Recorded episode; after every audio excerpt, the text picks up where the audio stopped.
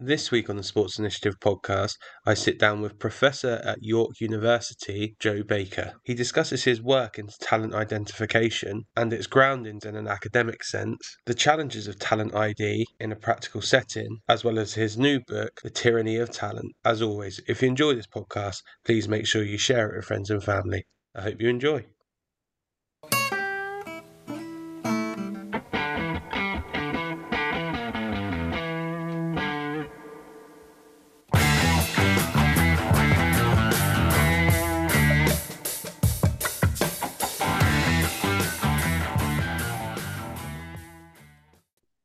Perfect. So, Joe, uh, really appreciate you spending a bit of your Friday morning with us. Um, I know we spoke about it briefly there, but how are things in Canada? Are you all good?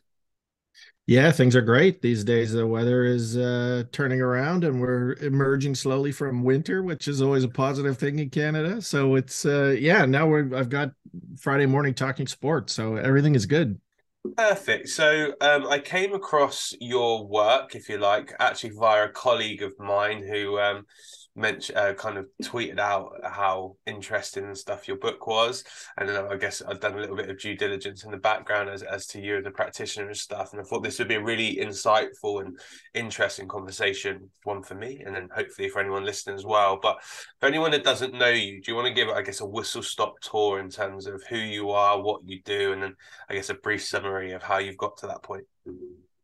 Sure. Um, I'm a professor at York University in Toronto, not the one in the UK. Um, and my research focuses on um, athlete development. That that's a big umbrella, but anything that falls under athlete uh, development, not just young athletes, not just professional athletes, but anything that we can do to help understand that whole process of how we can use sport to help um, understand development of us as individuals, as humans, as uh, as a species.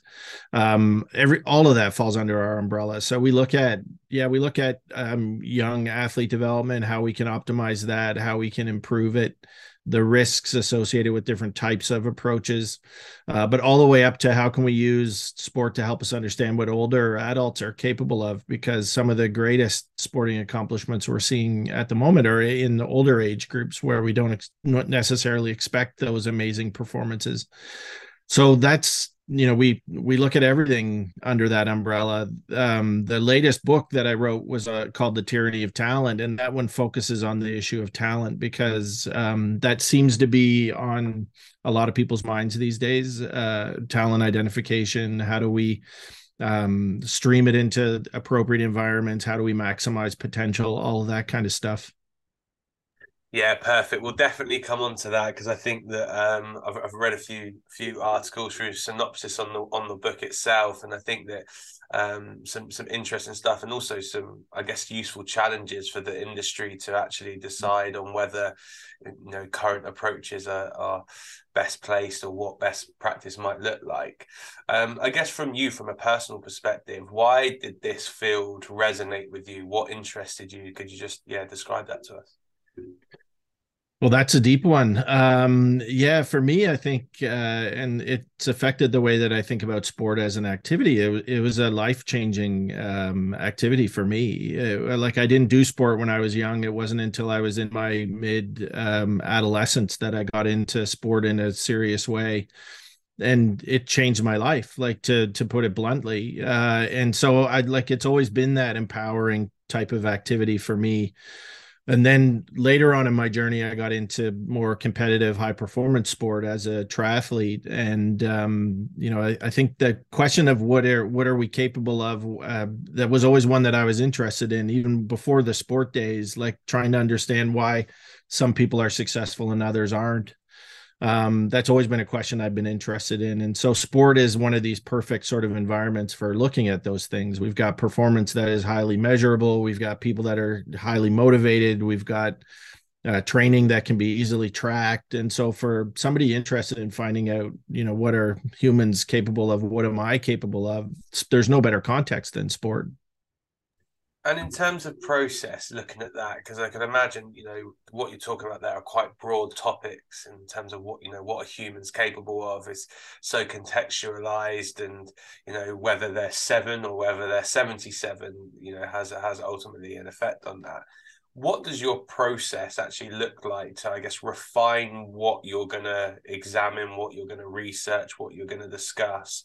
And then yeah what, what does that look like from you from an investigation point of view? How do you go around setting aside um, trying to kind of divulge into those types of um, yeah those types of subjects etc I think part of it is, um, you know, I, I, and maybe I learned this early on in my research training is that um, I'm not going to answer all the questions that I have with a single study, and so you know what we try to do is um, find where the the research interest is with the grad students with the research team um, and then carve out a small piece of research that we know we can do really well and and make sure that that contribution is a good one um, and if you add up all those contributions, I think you can see that we've, you know, we've made some big um, impacts on the field from the uh, by doing a number of small things really well.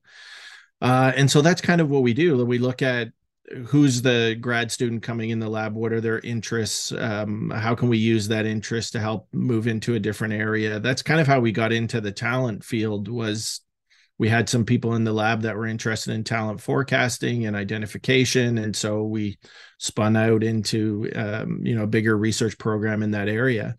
Um, part of it is funding part of it's opportunity part of it's who are the people around part of it is what you know what question did you wake up with this morning? Um, it's you know i think we're really lucky to have that flexibility in the way that we approach these problems because no day is ever the same. And you also don't you know you rarely do you get stuck in a quagmire of your own thinking because you're always being challenged to think of the next thing uh, which is always really exciting and energizing. And how do you manage it for subjects that maybe haven't been as established or haven't been as researched? Because you know I have experience of this when I was doing my dissertation, etc. Some rabbit holes you go down, you realize actually there's not maybe enough research that's hmm. comprehensive within this field that allows me to do high level due diligence or can guide me into certain areas. So, what does that look like in terms of, I guess, yeah, either creating the research or creating the, the programs to do it, or um, finding studies or research or other people that might have similar stuff that then we can be able to model this around mm-hmm. our question that we're looking at. Yeah, it's definitely a concern, especially with a concept like talent, which uh, seems to be everywhere. But one of the early steps that we did in this area was to actually look at how much high quality evidence do we have uh, that's looked at this concept and it it was one of those like you said one of those rabbit holes that we went down and if and it was like okay there's there's nothing here. Uh there there's nothing in this rabbit hole. There's not there's no rabbits in here.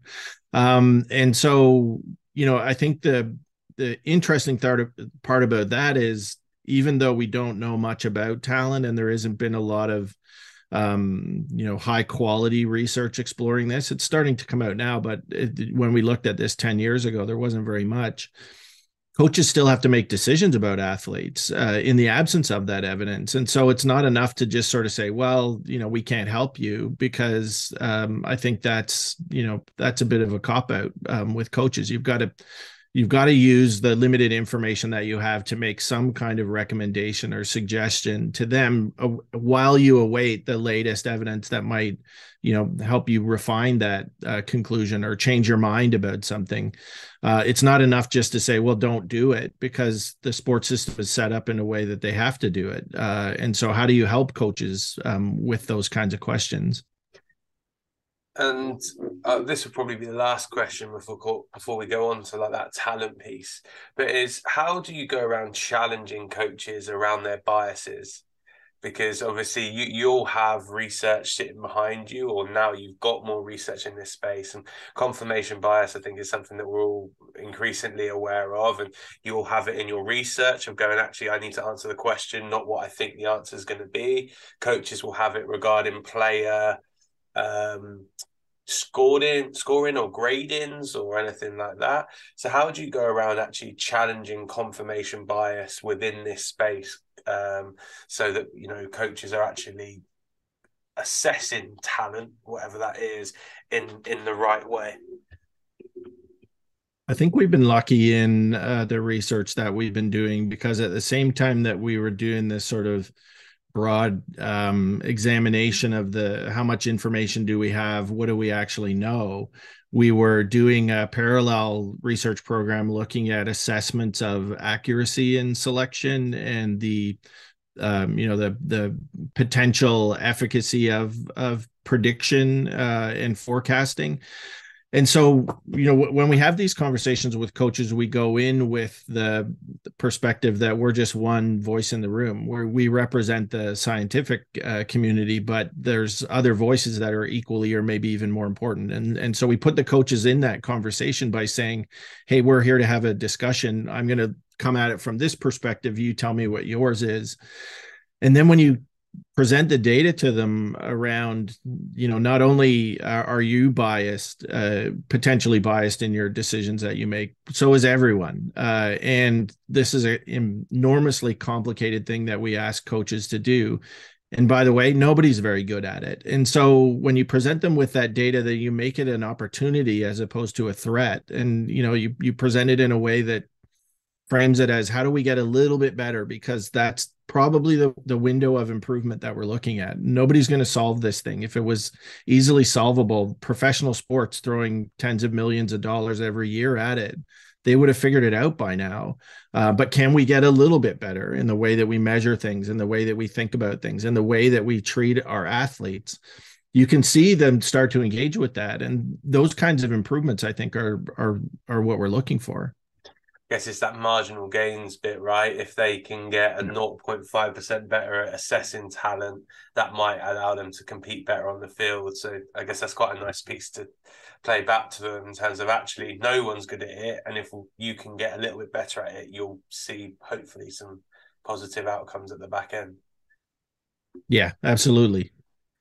Perfect. So when when we're discussing talent, I guess it's important to begin with to actually define what we mean in this space. So what if you do have one, what is a definition of talent, particularly if we if we keep this within the sporting sphere? Because I know we could go off everywhere in terms of when you start adding other bits in, but in the sporting sphere, sphere, what what can talent be defined as? It's it's uh it's maybe the fundamental question right? Like and it's interesting that um when we started to do studies of coaches and ask them that question if we asked a dozen coaches we'd get a dozen different answers. And so one of the early things that we did was to draw a line in the sand and say this is how we're going to define talent and and see if there's evidence for it and the way we defined it was um, as innate it has to be biological uh, or it's impossible to separate it from skill or development or performance. So we said it has to be a uh, an innate quality that you have when you're born with uh, or that you're born with. And um, but it's a process that evolves and emerges over time through interactions with the environment. So it's not a nature versus nurture dichotomy with talent being the nature part of that. No, there's there's an equation, there's a complicated interaction here that we have to capture. Um, and if you put somebody with talent in an environment, they'll uh, succeed in the right environment. They'll succeed and thrive in a way that a person that doesn't have the same amount of talent won't uh, and that's what talent is. It, you it, you kind of get into a situation where um, it's it's almost a, a concept that doesn't have much practical value because you can't see how much talent somebody has until they've interacted with the environment for thousands of hours or years of practice.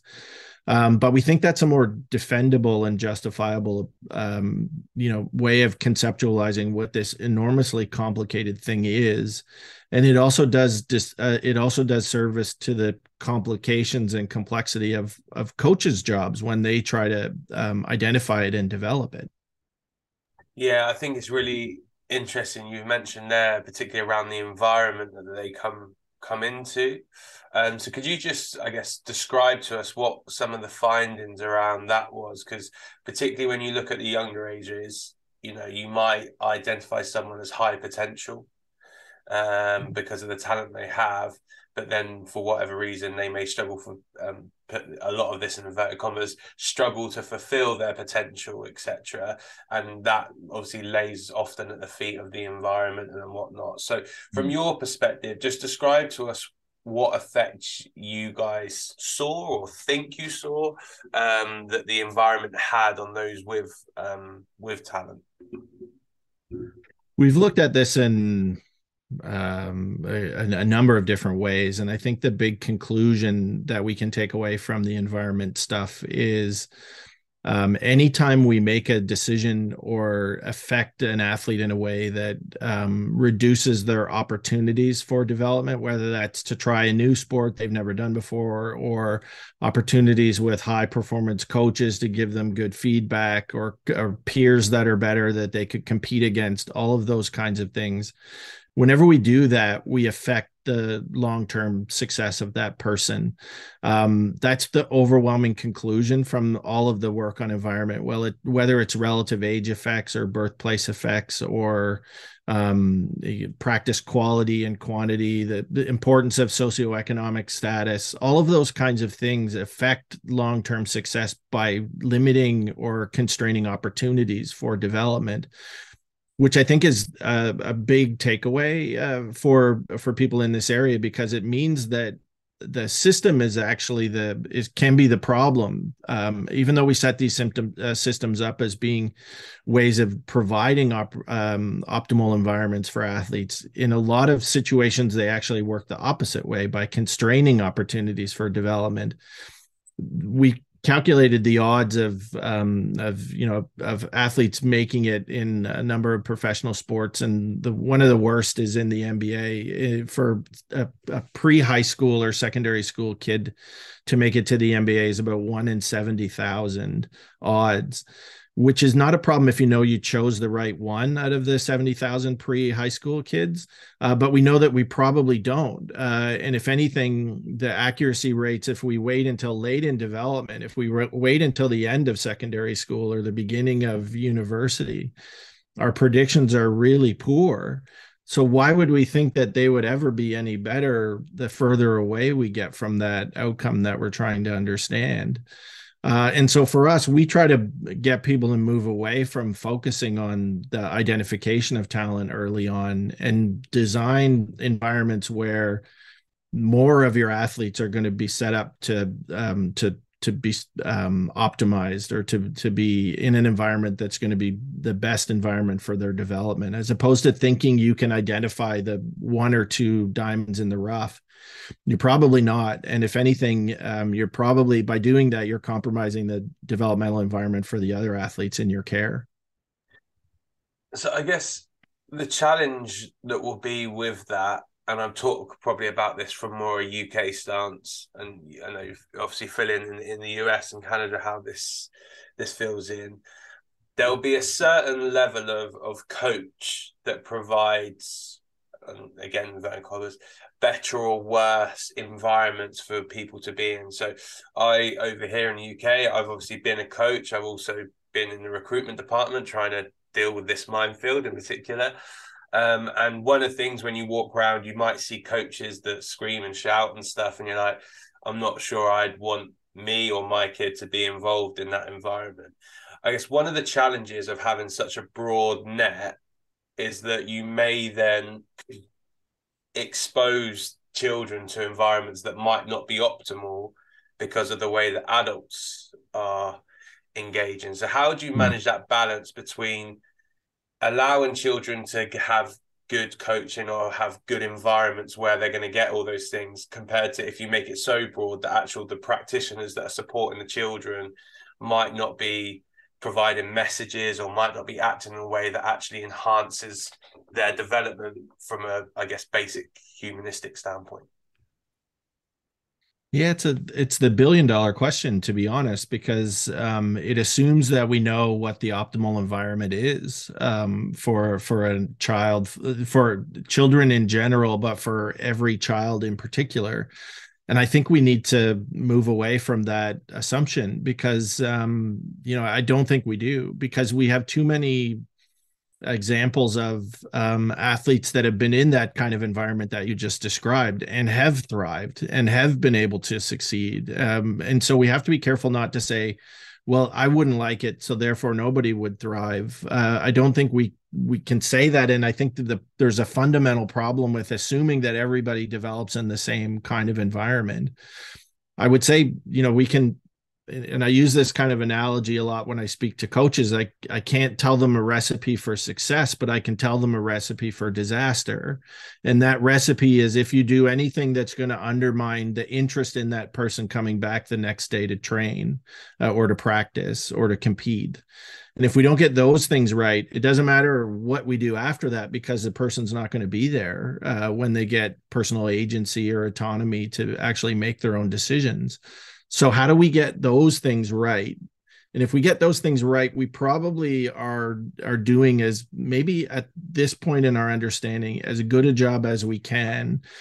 And it's not about just enjoyment and making sure everybody's having fun because we're we're more complicated than that. If people are challenged at the right level, if they're seeing their skill develop, then they're going to want to come back the next time. We're not motivated just by enjoyment. We're motivated by competency. We're motivated by uh, improvement. We're motivated by challenge. Uh, and so, if we get those things right and we get our athletes coming back day after day, then we're probably meeting those um, elements of optimizing the skill development environment. If not, they're going to get bored. They're not going to enjoy it. They're going to want to do something else. Uh, so we can use these kind of simple indicators, I think, of of um, you know uh, to help us understand progression. And so, how would you assess progression?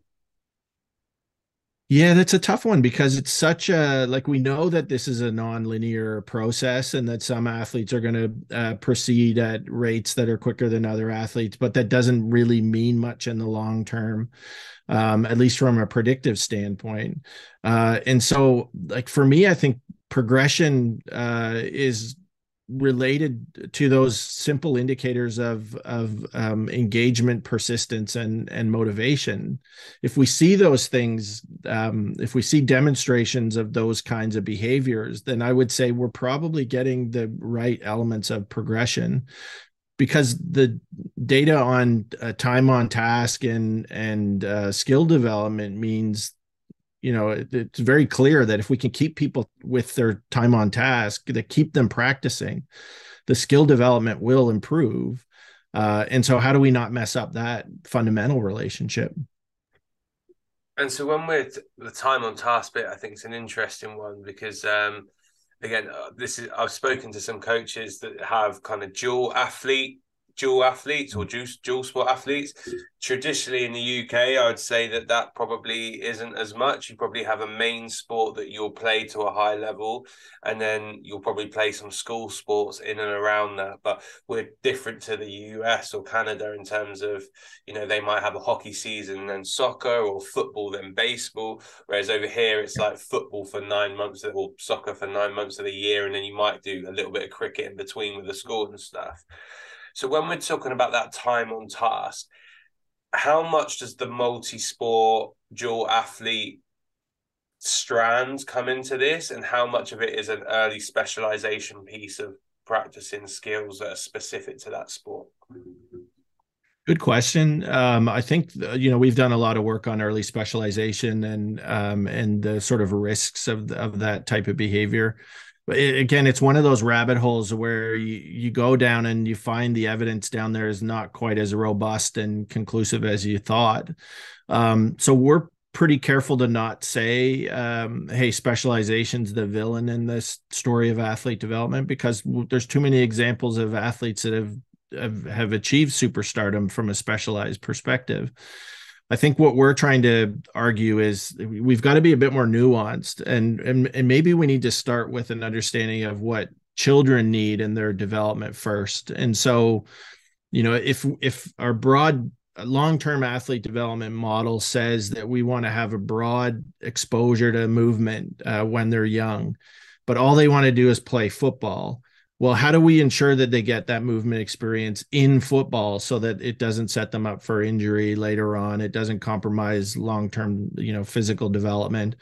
We can do that. If the purpose of broad multi-sport engagement is not about movement experience it's about enjoyment then we can do that too. Like i think if we come back to what's the purpose of the engagement at this stage of development for this developing human uh, and then figure it out from there based on those kinds of recommendations. I think that's a much more fruitful way than you know this is the way we do it in football. This is the way we've always done it. Um, i think we can do we can definitely do better than that. And what's interesting of, of what i hear you kind of repeat here a little bit is around that at times, and I've probably read this, you can feel like it's all or nothing in terms of how people have opinions on it. So it's like you either have to be con- constraints led approach or your skill development, or you have to be early specialization, or you have to be multi sport.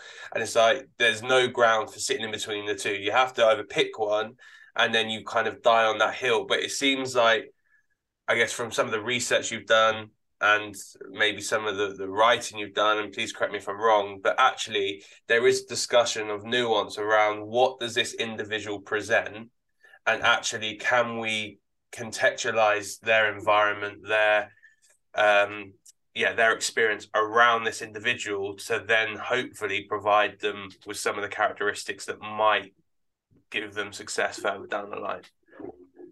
Yeah, absolutely. And I think if there's one you know, if there's one thing that I hope to accomplish in my career, it's to get people anytime they see that kind of a dichotomy to just be able to say, nope, I don't believe you. We're more complicated than that. Because almost every dichotomy we have, early specialization versus diversification, um, talent versus no talent, deliberate practice versus deliberate play, like all of these kinds of things, they oversimplify the argument to the point that they cause more um, confusion than they help. Uh, and so that's really one of the main points of the book was we need to be thinking about talent from this same kind of perspective. There is no threshold at which you're talented and before that you're not talented.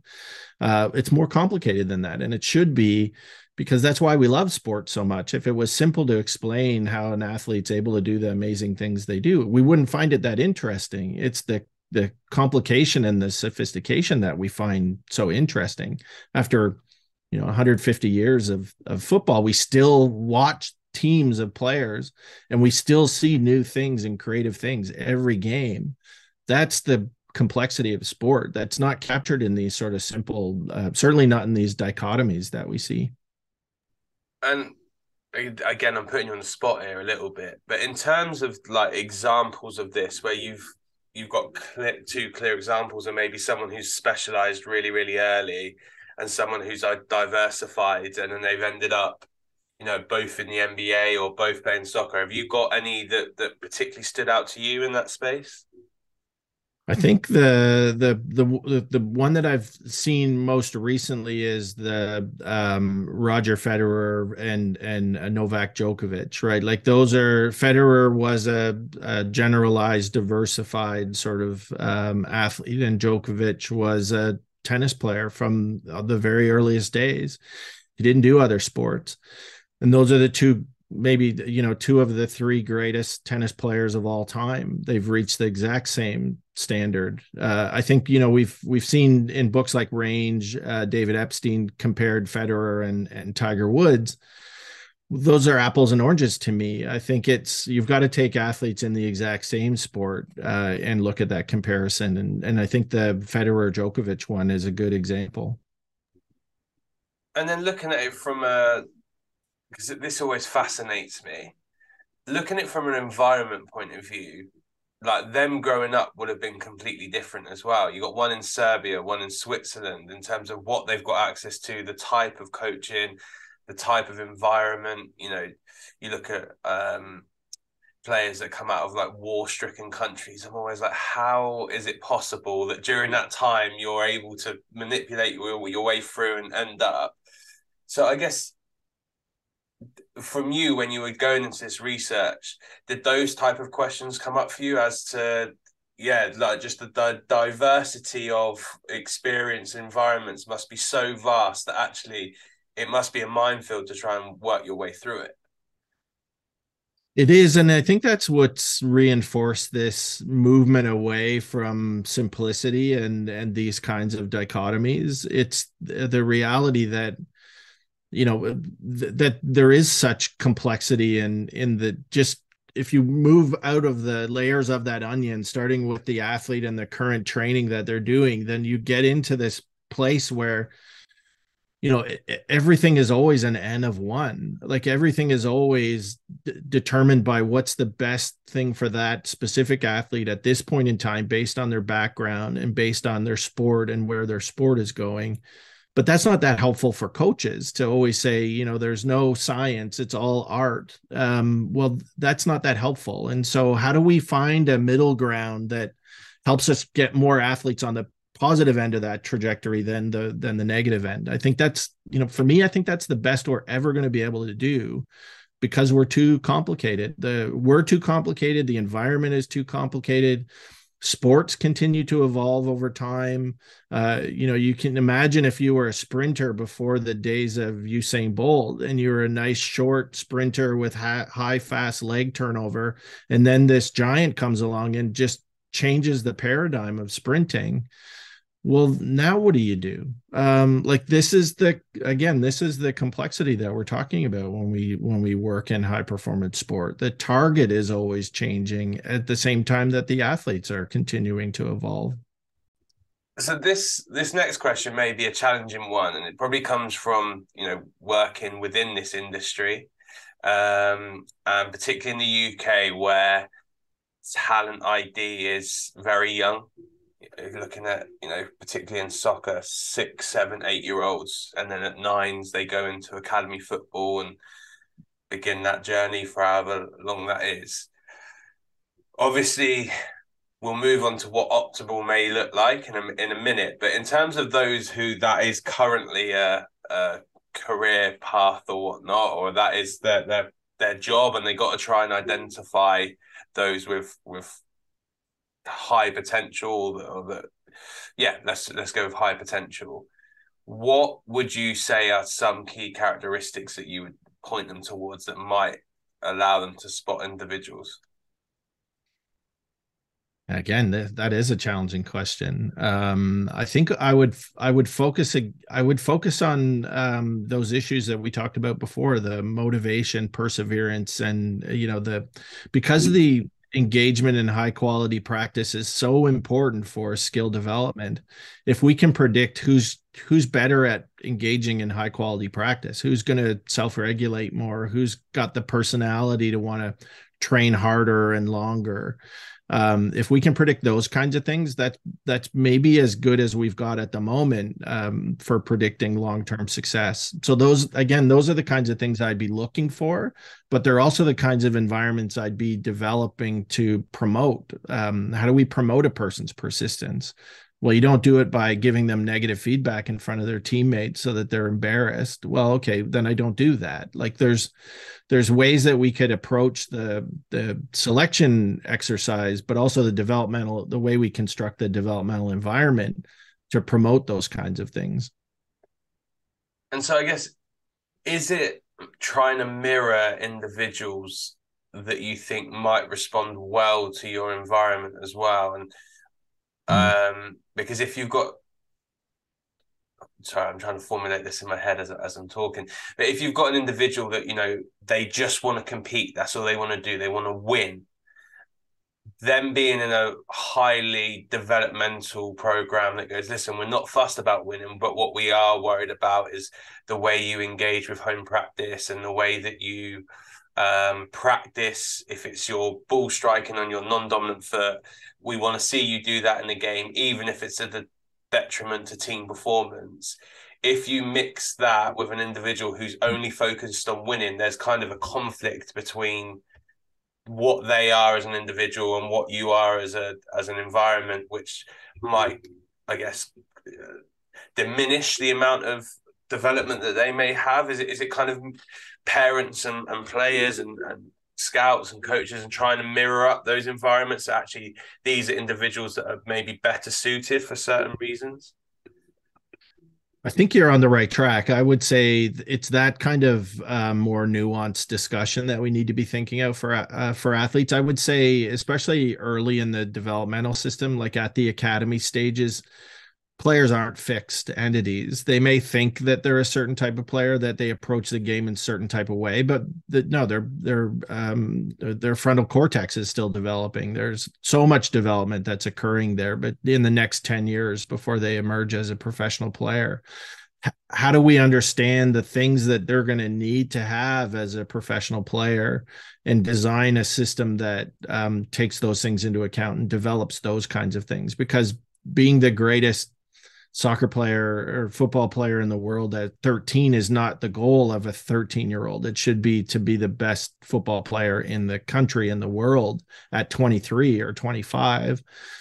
Well, if you have the sit them down and have that conversation, at least to, to the extent possible, uh, of saying, here's why I need you to engage in practice, and here's why I need you to be taking more shots with your left foot because you're you're weaker with your left foot. And if you want to dominate 10 years from now, then I need you to be practicing it now there's a time at which you can have those kinds of conversations with um, with athletes. Certainly, I don't know that you could have them prior to adolescence. I think the brain development and all the um, neuropsychology stuff would say that we don't see that kind of reasoning in uh, kids. We start to see it in adolescents. When it happens, you can make the athlete your agent for change uh, by getting them on board and convincing them on the the, the strategy. Um, it doesn't need to be parents. It doesn't need to be all driven by the coach. You can actually, if you can, you convince the athlete to to take that on. Makes a coach's job so much easier. But there's a sweet spot at which you can actually have that conversation. Um, how does it change between uh, at the top end? So that we're talking about performance center, the developmental pathway, because yeah, in terms of obviously talent ID with the younger ones, they're far away from their goal. But those challenges still exist in the performance space. You know, teams still spend hundreds of million dollars on a pitcher that then goes on to struggle, or you know, a point guard who's meant to make their team all of a sudden breaks their team, and you know, we see it year on year. The draft system where someone's meant to be the next best thing, and then four years later they're out of the NBA altogether and are trying to find an alternative career. So, how does it look? How is it different between the performance aspect at the top end to the development phase? What what, what are the differences in that space? It's interesting that you raised the question because at the moment we're developing a, a, research program that looks at the same kinds of questions at the professional level. Like, is part of the reason why we see athletes that are busts in the draft because we don't actually look at them as developable um, uh, athletes. We look at them as commodities that are fully realized. But um, people that work in professional sport know that there's still a lot of development that needs to happen. There's things that early athletes need that later athletes don't need. And it is the system providing those kinds of things. So you can take the same approach. What does the person need in order to be able to thrive in that environment? What are the developmental, like they're humans after all. We should be able to predict what kinds of things they want because they're they want the same things that other humans want social connection competency opportunities those kinds of things. Uh, and so how do we design an environment that provides those at at every level going through and not assuming that we get to a place where those needs um, stop? That might be why we have lack of success at the professional level. So we try to promote the same kind of um, you know it's a it's a broad approach it's a general approach but it's what's let's start with the basic needs that this person has as a human and if we meet those, then we can think about performance and skill development needs. Okay, we've met those. How do we, and then we move on to other needs that they might have long term health, transition out of sport, all of those kinds of things. Just the target changes, but the approach is generally the same. What do they need? Is it providing it? Uh, can we provide it? And um, why aren't we providing it? And then when you're trying to um, discuss this with coaches, and ultimately there's I, I think if you say to most coaches this type of conversation and go listen we're going to try and get you uh and i'm going to this sounds a bit harsh but a tom brady over a ryan leaf in terms of performance base. I'm not talking about them as potential. Yeah. How do you get them to have that longer term vision of actually going, well, we're still going to be patient with a Ryan Leaf. We're still going to realize that actually, even as the number one pick, he's going to have issues that we're going to need to support him with, like they did with Brady, because Brady was a sixth yeah. round pick. They gave him time to develop all that other stuff. And actually, we're going to work people off of the, um, you know, the content of their character or things that we think we're especially skilled in developing. So we know that if they've got a area they struggle in that that actually we we've got the foundation within our building to support that how do you have those types of conversations with coaches to allow them to maybe go you're going to zig when others zag in terms of the type of players mm-hmm. you have access to or pick or anything like that but actually this might allow you to be more have higher levels of performance at the back end of it I think it starts with um, the the data that we have on the the uh, poor accuracy of the draft selection. You start with the room for improvement and the need for improvement, um, and you know because a lot of times people that work at the professional level um, they get there because of the skill and and uh, you know the brand they've built for themselves um, and so we have to, to a certain extent, we have to deconstruct that because we want them to be open to change and improvement because we know the accuracy rates are pretty poor. The other part of the conversation that we have is um, is to get them to really understand their system and what their system develops. Uh, and so not to assume that every player is infinitely developable in every system, but what's this what are the things that your system does well in terms of player development? And then seek out those types of players. If there's other players that won't thrive in your system then they're not actually equal in value. They're lower in value all other things being equal. Uh, and so having those kinds of conversations because that's a bit of a paradigm shift in the way that we think about high performance sport. Um, there's this tendency, at least in North American sports, that when you choose players, you choose the player that's got the greatest value available, which is a general thing where we're trying to convince them to look at it who the player with the greatest value in your system, which is a subtle change, but an important one, I think. Yeah, no, hundred percent. I think um, I, I read it a lot on, on the you know you go to draft season and they say oh the the top hundred players and uh, you know GMs will say, "Well, we'll pick the best player available." And it's like, is that the best player to you, or is that the best player in these thirty-two draft boards that almost all look identical because you haven't taken into consideration any other factors around your context? Yeah, absolutely, and I think that's you know the draft has been around for a long time but they've they've always had that that mindset which is a very economics one. Uh, like you can you can put people in a box in terms of their value but that assumes that that value is fixed. And we you know from because maybe my background is more developmental I look at it, well, yeah, the person's potential at that point might be fixed, but you, after you've drafted them, they can go in any number of ways based on how you treat them and the opportunities you provide. For me, I think understanding that trajectory post draft is uh, is much more important. And when you talk about the inaccuracy of, of drafting in that space, and you mentioned the data, is there any particular particular data points that stand out to you to how challenging that type of selection processes? Um, I think there's a couple things there. Like we know that that draft selection process is again one of these processes that people on the outside look at and think it's just a simple sort of linear relationship, but it isn't. We know that the the draft, for example, goes through phases. The NBA is different because it only has two rounds, but in these multi-round drafts, the the players they choose in the first two rounds the the strategy they use there is different than the ones they'll choose in the middle and the ones they'll choose at the end. It isn't a linear process in any stretch uh, of the imagination. They're they're the first two rounds the accuracy rate's much higher than it is in the middle. And then it, there's a there's a little bump in uh, accuracy later in the draft.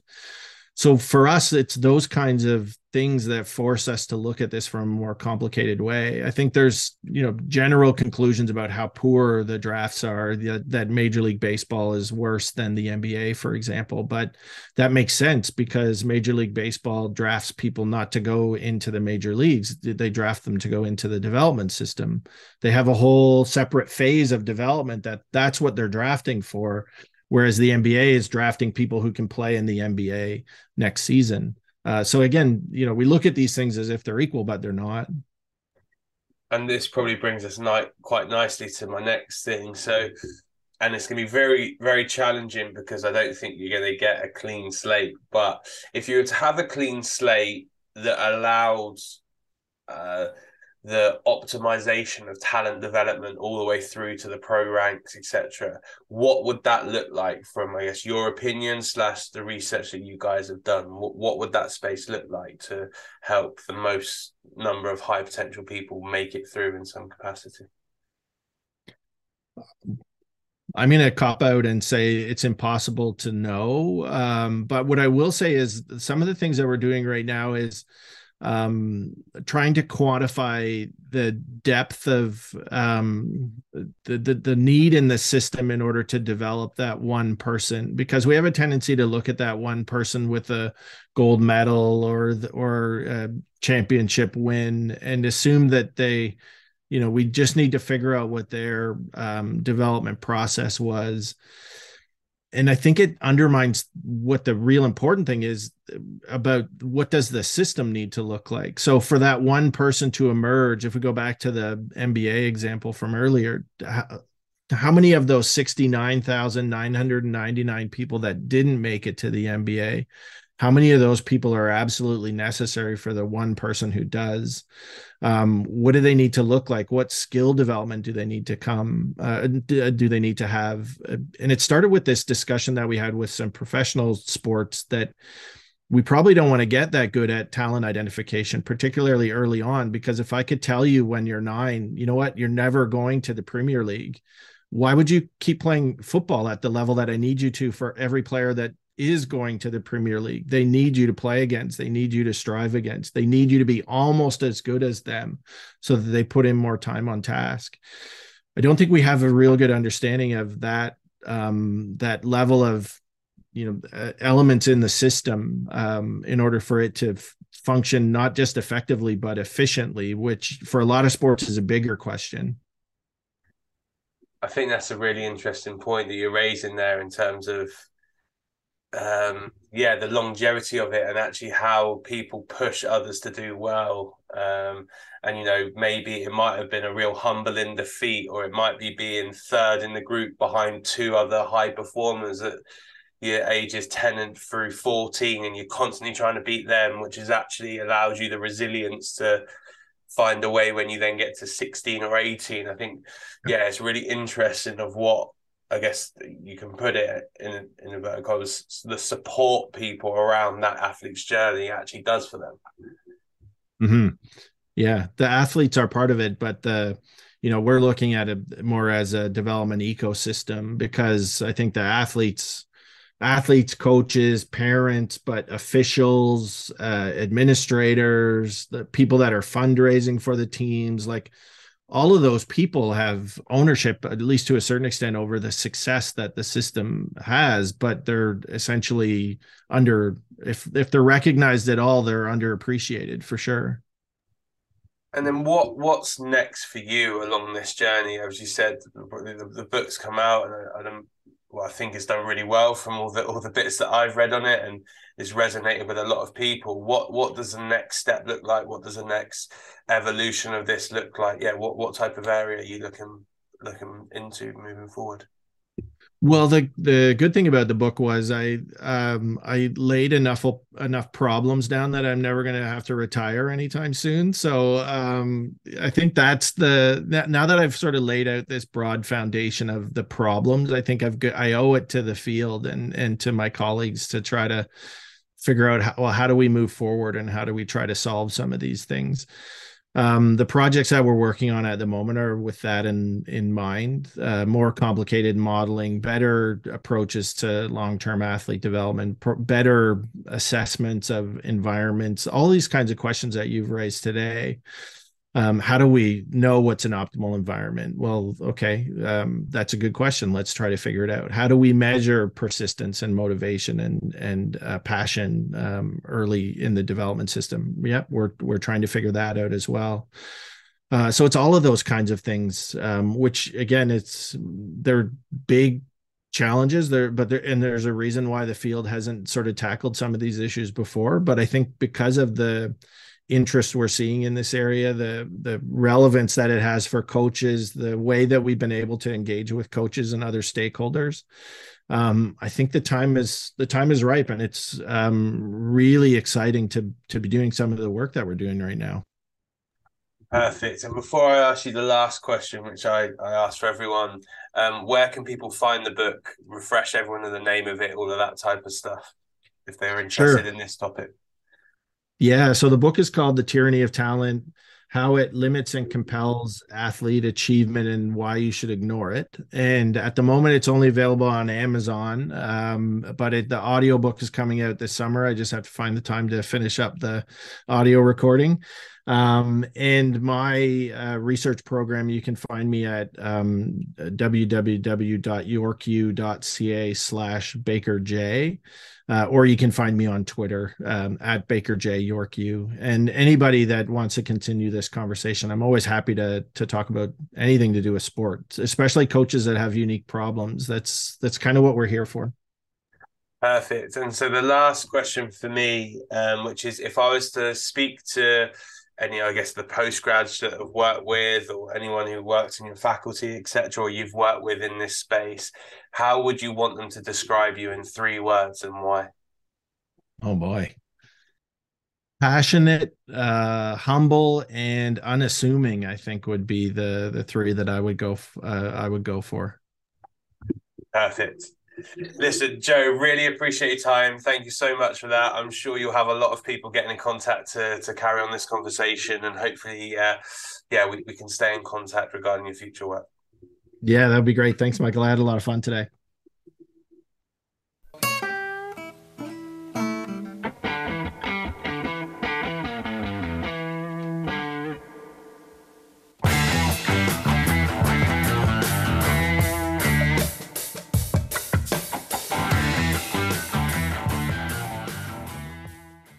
Thanks for listening to the Sports Initiative podcast with me, Michael Wright. Please remember to follow us on Twitter, Facebook, and Instagram at the Sports Initiative Podcast and share this podcast with friends and family.